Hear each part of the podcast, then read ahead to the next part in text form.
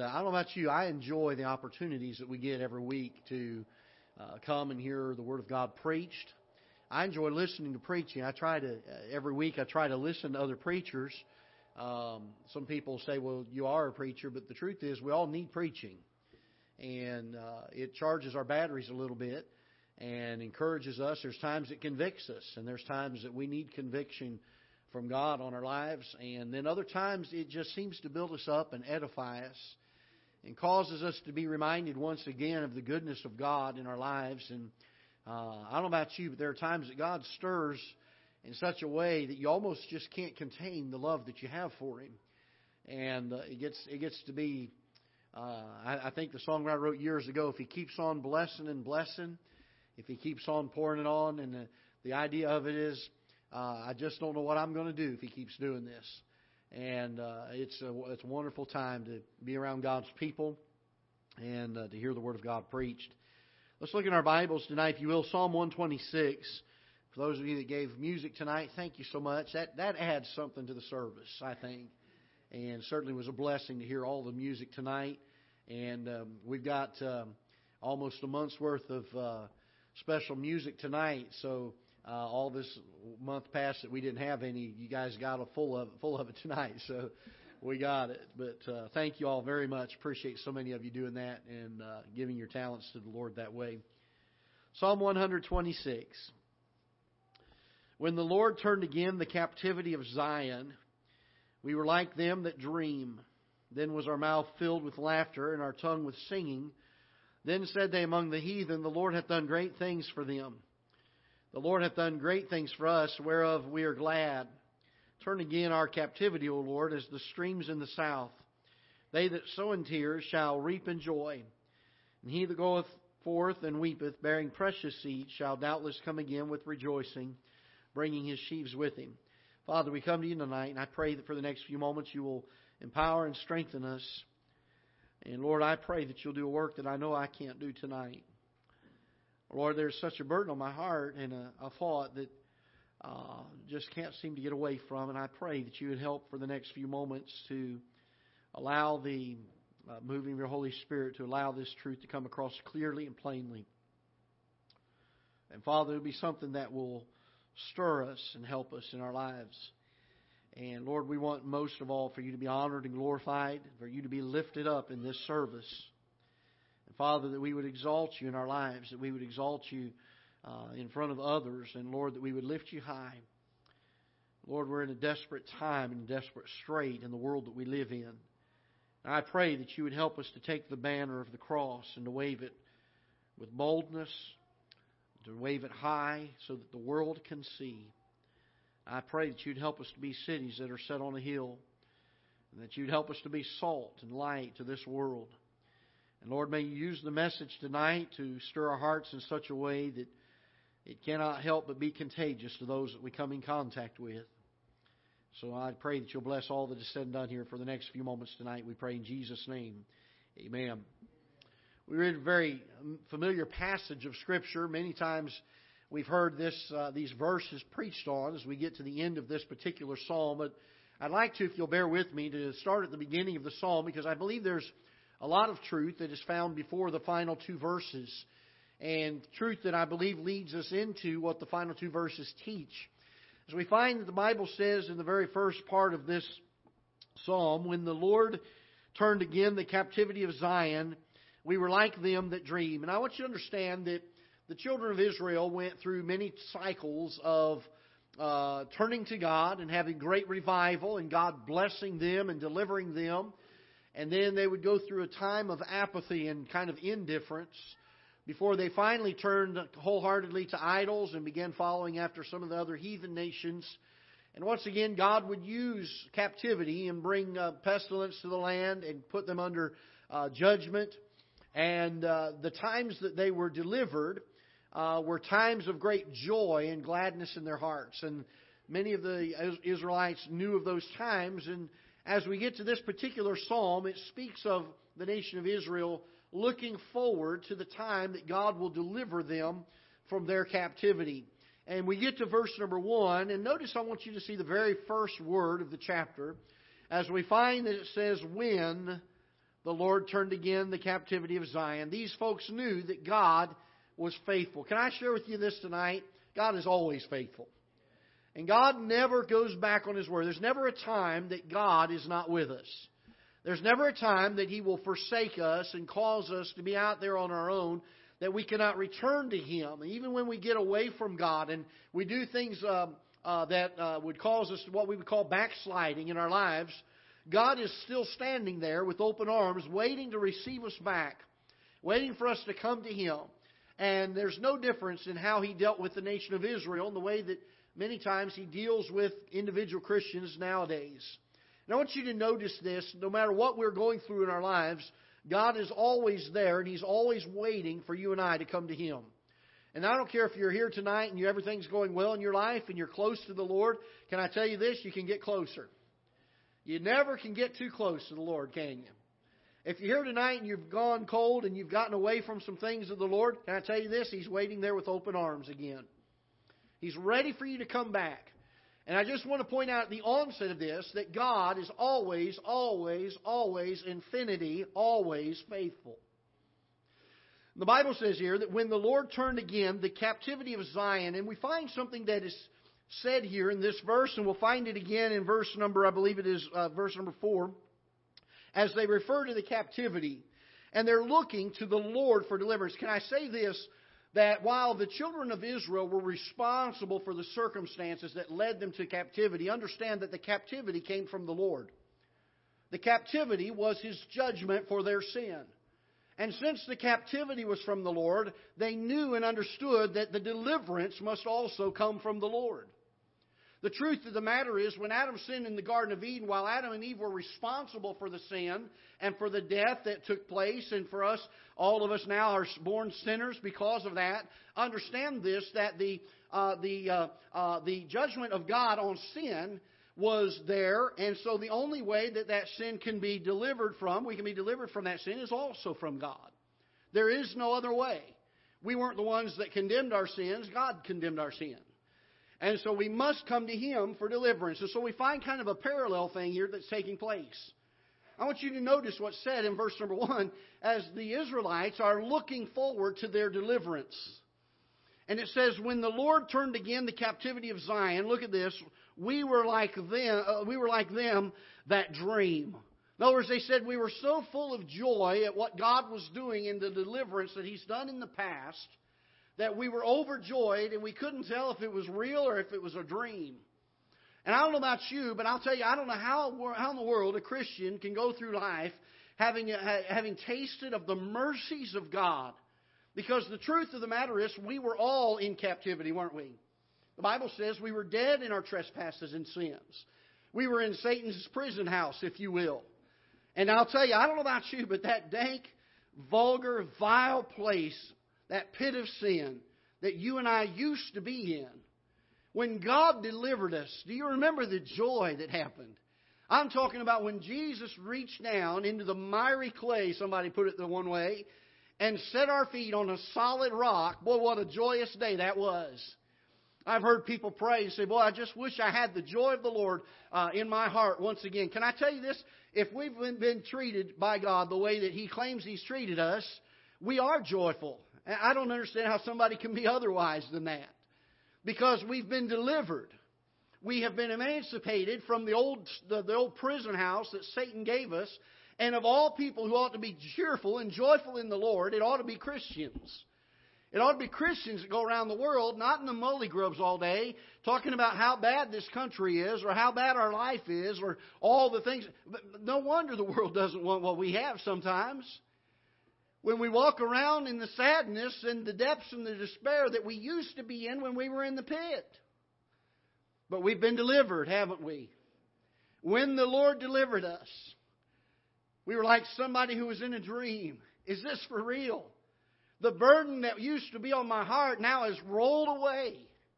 Uh, that, that thing that I, I, I knew was missing in my life that I hungered and thirsted for for so long. And, and Christ came and gave me the living water and the living bread, and I don't thirst or hunger anymore. What a day that was. And great joy came. And many times we are like people who are in a dream when we get saved. We say, Is this for real? I, I don't know if I can contain this or not. By the way, can I help you with something tonight? Don't ever lose the joy of the salvation experience. Don't ever lose it. I don't know if we don't reflect on it enough, if we don't thank God for it enough, but for some reason we have a tendency, don't we, to lose that joy. Circumstances pile on. The old flesh nature fights us and tries to drag us back into the law of sin and death and that experience of the old dungeon nature that we used to be in. And before long, we begin to lose our joy. But how can we be joyless when God has given us His mercy and His grace? He's been forever faithful to us. There's not one man that has ever sinned so much that God said, I can't save him. Every one of us sitting here today, I don't care what you've done, God says, Come unto me. And those that come unto me, I will in no wise cast out. I won't cast them out. There's not one person that ever came to the Lord Jesus Christ, he said, I can't do it. Oh, what a joy. We find as we get to verse number two, it says, Then was our mouth filled with laughter, and our tongue with singing. Can I tell you this? The joy that comes ought to, ought to be so overwhelming to us that we cannot help but speak of the things that we've seen. You remember the story when Jesus was born? And the angels come to the shepherds. And the shepherds go and they make haste and they go to the. When I was a kid, I used to think they made haze and ran and brought haze to the thing. But they made haste and they ran to the stable and they saw the Christ child. And the Bible says that when they left, they went spreading abroad the things that they had seen and heard. And all the great things that these folks used to go out and tell about folks, uh, about the Lord Jesus Christ when they saw Him. Those that would, were healed and the miracles that were performed by Jesus in His earthly ministry. And many times Jesus would say, My time has not yet come. Don't tell anybody about this. And what did the people do? They went and told everybody they could about it. They couldn't contain it. Why is it that when we have great salvation and great forgiveness and the mercy of God that's been so graciously given to us, that has delivered us from the prison house of Satan and put our feet on a solid rock, and not only that, He gives us a home in heaven for all of eternity, why in the world would we not shout it from the rooftops to the lost and dying world that there's a God that loves them and wants to save them? It's not something offensive, folks. It's the greatest news they've ever heard. And boy, we need to get over this idea that we need to be timid about our faith because we're worried it might offend somebody. It's only offensive if we don't tell them of the great joy that God gives to our hearts because of all of His mercy and grace that He's shown to man. It's the greatest story man's ever heard. He gets to verse number two and he says, Then was our mouth filled with laughter, our tongue with singing, and they couldn't even hardly come to their senses. And when they could finally get to the place of, from their joy of laughing and, and having this expression of joy that their tongues could finally begin to articulate words, the next step they did was begin to sing. And I don't think they sang just kind of timidly. I think they sang it as loud as they could sing it. I was uh, practicing with the choir tonight, and I've said this so many times. I'm thankful God did not say that we have to make a beautiful noise to the Lord. He just simply says it needs to be a joyful noise. Make a joyful noise unto the Lord, all ye lands. Serve the Lord with gladness. Come before his presence with singing. Know ye that the Lord, he is God.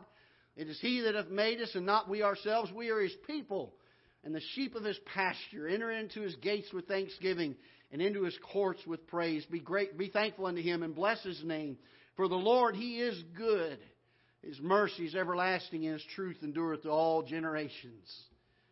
Praise the Lord. Aren't you glad we have a God like that tonight?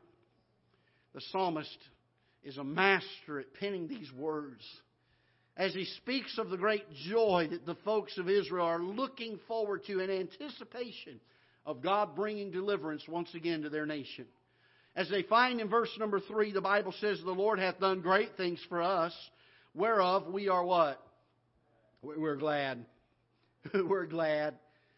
We ought to have time of testimony. And I'll tell you what, there have been times I've been in services where you ask somebody to just share a few words of testimony, somebody, somebody say something that God's done good for you, and the next thing you know, it's been an hour and a half and we can't seem to get everybody to quit talking about how good God's been.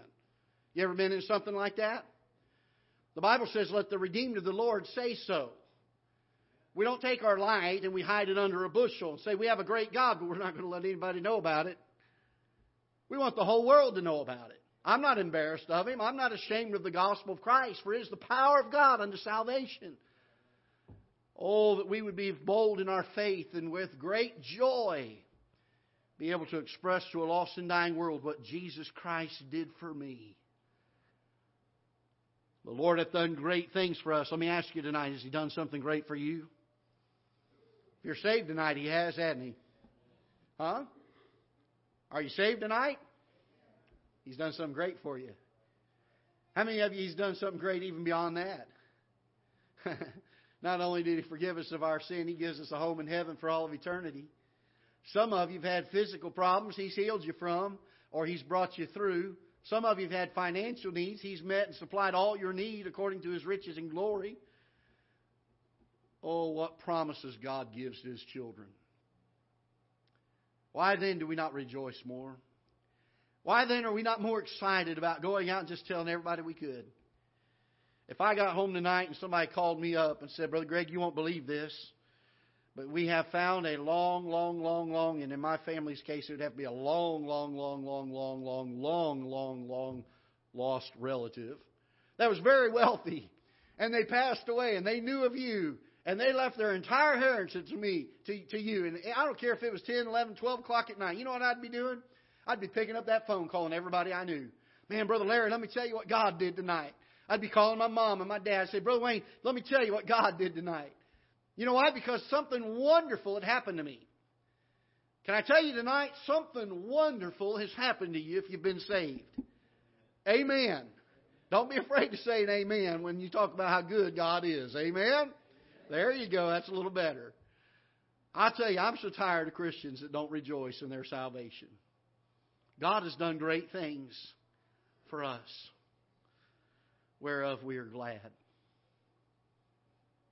We're glad. You ever get to the point where you just can't take it anymore? It's just too much.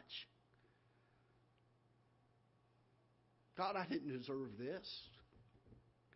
And yet you gave it to me. And you gave it to me out of a joyful heart because you loved me. What an amazing thing. The most amazing truth man has ever had to confront is that God loves them. God loves them. The nation of Israel expressing their gratitude for past deliverance to the Lord and looking forward to the time of deliverance once again finally comes to their prayer in verse number 4. The Bible says, Turn again our captivity. O Lord, as the streams in the south understand that when they spoke of these first three verses that we've just dealt with and talked about the great joy that the nation of Israel had in their hearts for God, I want you to notice that, they said it in the midst of their captivity, in the midst of the trials and the burdens that were on their life at that particular time. There was some sorrow that was going on. There were some of those who didn't understand and didn't know why God was allowing them to go through some of the things that they were, and yet they, in their sorrow, begin to praise God for His goodness. Can I tell you, there are times in our lives that even though we've been saved, we seem, seem to fall back into the old nature again. The Bible says we are more than conquerors through Him that loved us. It says, There's therefore now no condemnation to them which are in Christ Jesus, who walk not after the flesh, but after the Spirit. But the truth of the matter is, we can fall back into the old flesh nature. We can walk after the flesh. Aren't you glad he's still standing there? He may bring chastening to us. He may bring some judgment along our way, and it's not pleasant. And the tears may come. But they that sow in tears shall reap in joy. Isn't that a wonderful truth? I've heard this preached as a soul winning verse, and there's no doubt about it. We can certainly relate it to soul winning. But it's a wonderful truth to think of this that they that sow in tears, even though they've gone through the valley, even though they've maybe done some things that God has brought a chastening upon them, they're in captivity. They begin to pray, Lord, you've been doing some great things for us, and we're so glad. Would you turn again our captivity, O oh Lord? They that sow in tears shall reap in joy. Then I want you to notice that in verse number 5, while it said, They that sow in tears shall reap in joy, for whatever reason, I believe under the inspiration of the Holy Spirit of God, the psalmist writes in verse number 6 He, not the group, not the nation, the one, He that goeth forth and weepeth, bearing precious seed, shall doubtless come again with rejoicing, bringing his sheaves with him. Let me ask you a question tonight. Do you and I have precious seed? Do we? We have precious seed. You can almost see, if you picture in your mind's eye tonight, the man out there in his field, he's toiled and labored, he's plowed the ground and prepared it. He has but a small amount of precious seed. It's very precious to him, very dear to him. And as he begins to drop the seed into the ground, the tears begin to fall. As with that seed, he pleads, Lord, help this one to be fruitful. Help it to be fruitful. We find here a word that is used in verse number 6 that I believe is a word that we lose in the day and age that we live many times.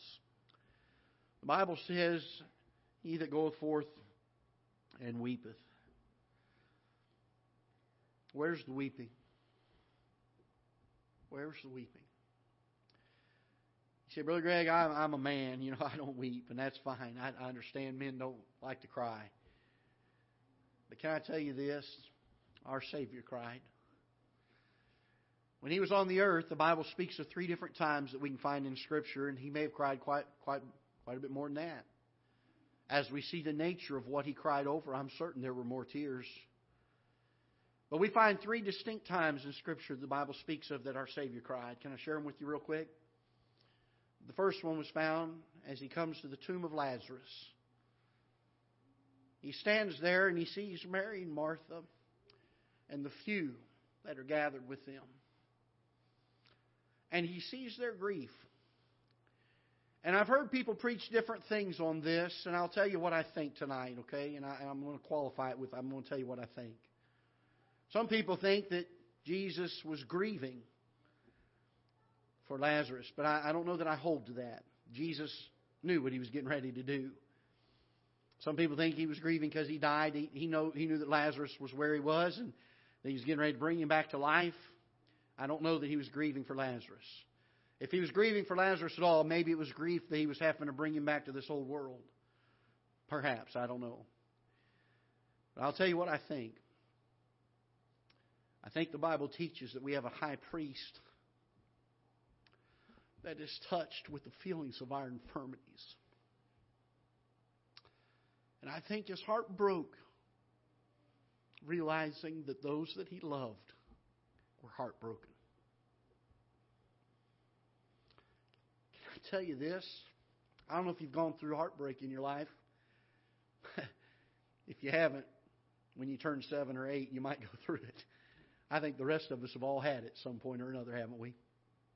Can I tell you this? Isn't it wonderful to know that there's a Savior that feels that same heartache and pain?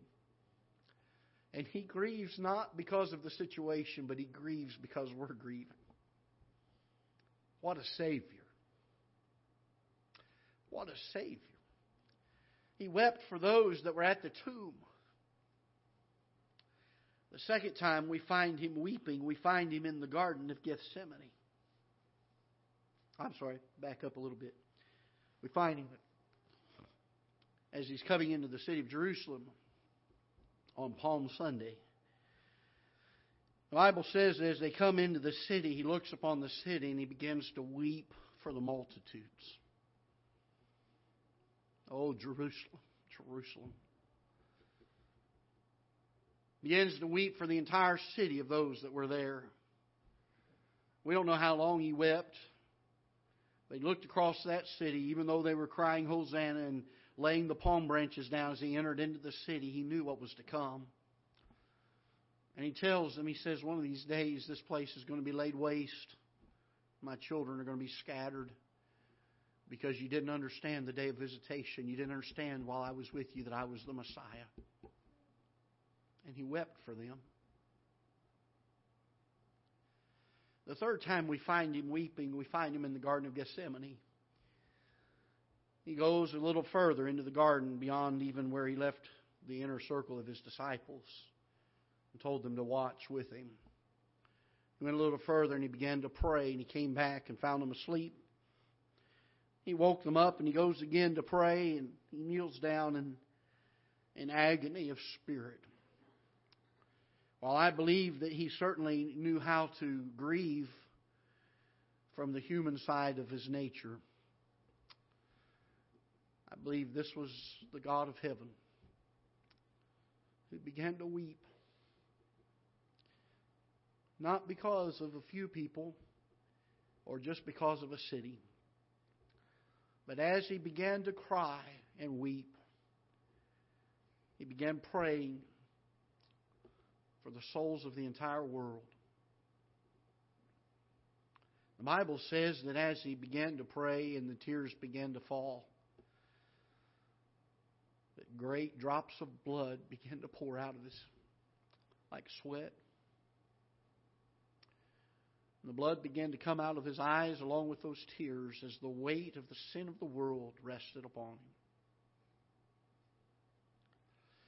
He prayed for the few, he prayed for the city, and he prayed for the world. Let me ask you a question tonight. What has happened to the weeping? I mean, there's great joy in the Christian life, isn't there? We're grateful for it, we're thankful for it. I don't think a Christian ought to go down in the mully grubs all the day. We have a great story to tell. Man needs to hear it. But when was the last time we wept over a lost world? When was the last time we wept over a city? You ever drive up a, one of the high points of our town as you look out over the city and just see how many houses and how many souls there are represented there? Has ever stirred you? How many of us have ever wept for the few? Maybe some family member maybe some employee that we work with. The Bible says, He that goeth forth and weepeth. They that sow in tears shall reap in joy. The Bible gives us that promise. But the Bible says, He that goeth forth, look what it says, and weepeth, bearing precious seed, shall doubtless come again with rejoicing, bringing his sheaves with him. I wonder often if we are not concerned enough about the gospel. If we're not concerned enough about the captivity being overturned to seek for the deliverance of others that, have, that are lost. The nation of Israel praised God in three verses for all that He had done in the past, all the things that He was going to do. And then they prayed and they said, Turn again our captivity. I'm sure some tears were shed. I wonder how long it's been since we've wept, saying, Lord, turn again their captivity. Turn again the captivity of those souls that are still in Satan's prison house. They're still down there. They've not been delivered. The truth of the matter is, we pass by hundreds of them every day hundreds of them that are lost. The question tonight is what's happened to the weeping? Our Savior wept for them. Can we ask God to break our hearts again for the lost? That there would be something that would just cause us to pray and weep for them. To ask God to turn again their captivity. That God may be able to use us as an instrument in His hand to bring that gospel message to that person. I'll tell you, it breaks my heart sometimes that God doesn't use me more. It breaks my heart that I can't get to everybody. And there are times I hang my head in shame as I realize I had the opportunity and I didn't. Oh, that we would weep once again. Churches used to know what that was like. They really did. The altars used to be called mourners' benches because people would come and weep at the altar, broken, convicted. We've lost it. And along with it, we've lost God's power. I wonder often if the two are not associated very closely. They that sow in tears shall reap in joy. He that goeth forth and weepeth, bearing precious seed, shall doubtless come again with rejoicing, bringing his sheaves with us. Oh, that we would see that once again in our hearts and our lives. Just a thought tonight to challenge us and encourage us along the way. Let's be joyful in what God's done in us. But let's be broken for what God needs to do in the hearts of others. Let's stand together, shall we? Father, we're thankful for your word. I pray that you would help us of all people to rejoice in what you've done for us, Lord. We of all people know and understand the great, great thing that you've done in our lives that's brought gladness to our hearts and brought, brought great joy. And Father, we long for it to happen in the hearts of those that we come in contact with every day.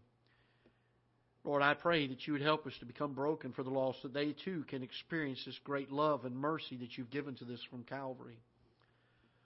I pray that you would help us to be uh, have a renewed zeal and burden and desire to share the gospel everywhere we go with those that have never heard. Lord, that you would use us in a very powerful way.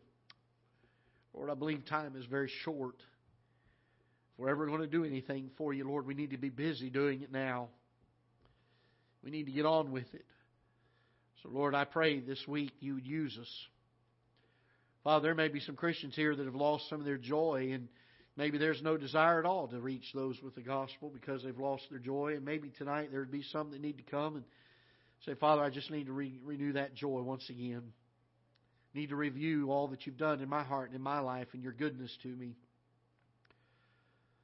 There may be some Christians here tonight that would come and say, you know, I've got great joy of what God's done for me, but I've lost my weeping. I've lost my tears.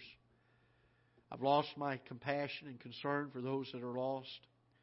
I've lost my vision for what God intends to have us do as we are left on this earth to share the gospel and to reach this world. I've lost my view of that.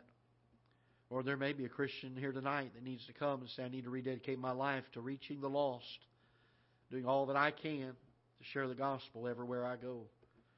Bless the message tonight and the preaching of it. Lord, it's been a simple thought, nothing profound, and Lord, certainly nothing new. But Father, something that certainly needs to grab a hold of our hearts and our minds. I pray that you have your will and way in the invitation time. We pray in Jesus' name. Amen. Heads bowed, please, and eyes closed. We're going to have just a hymn or two of invitation.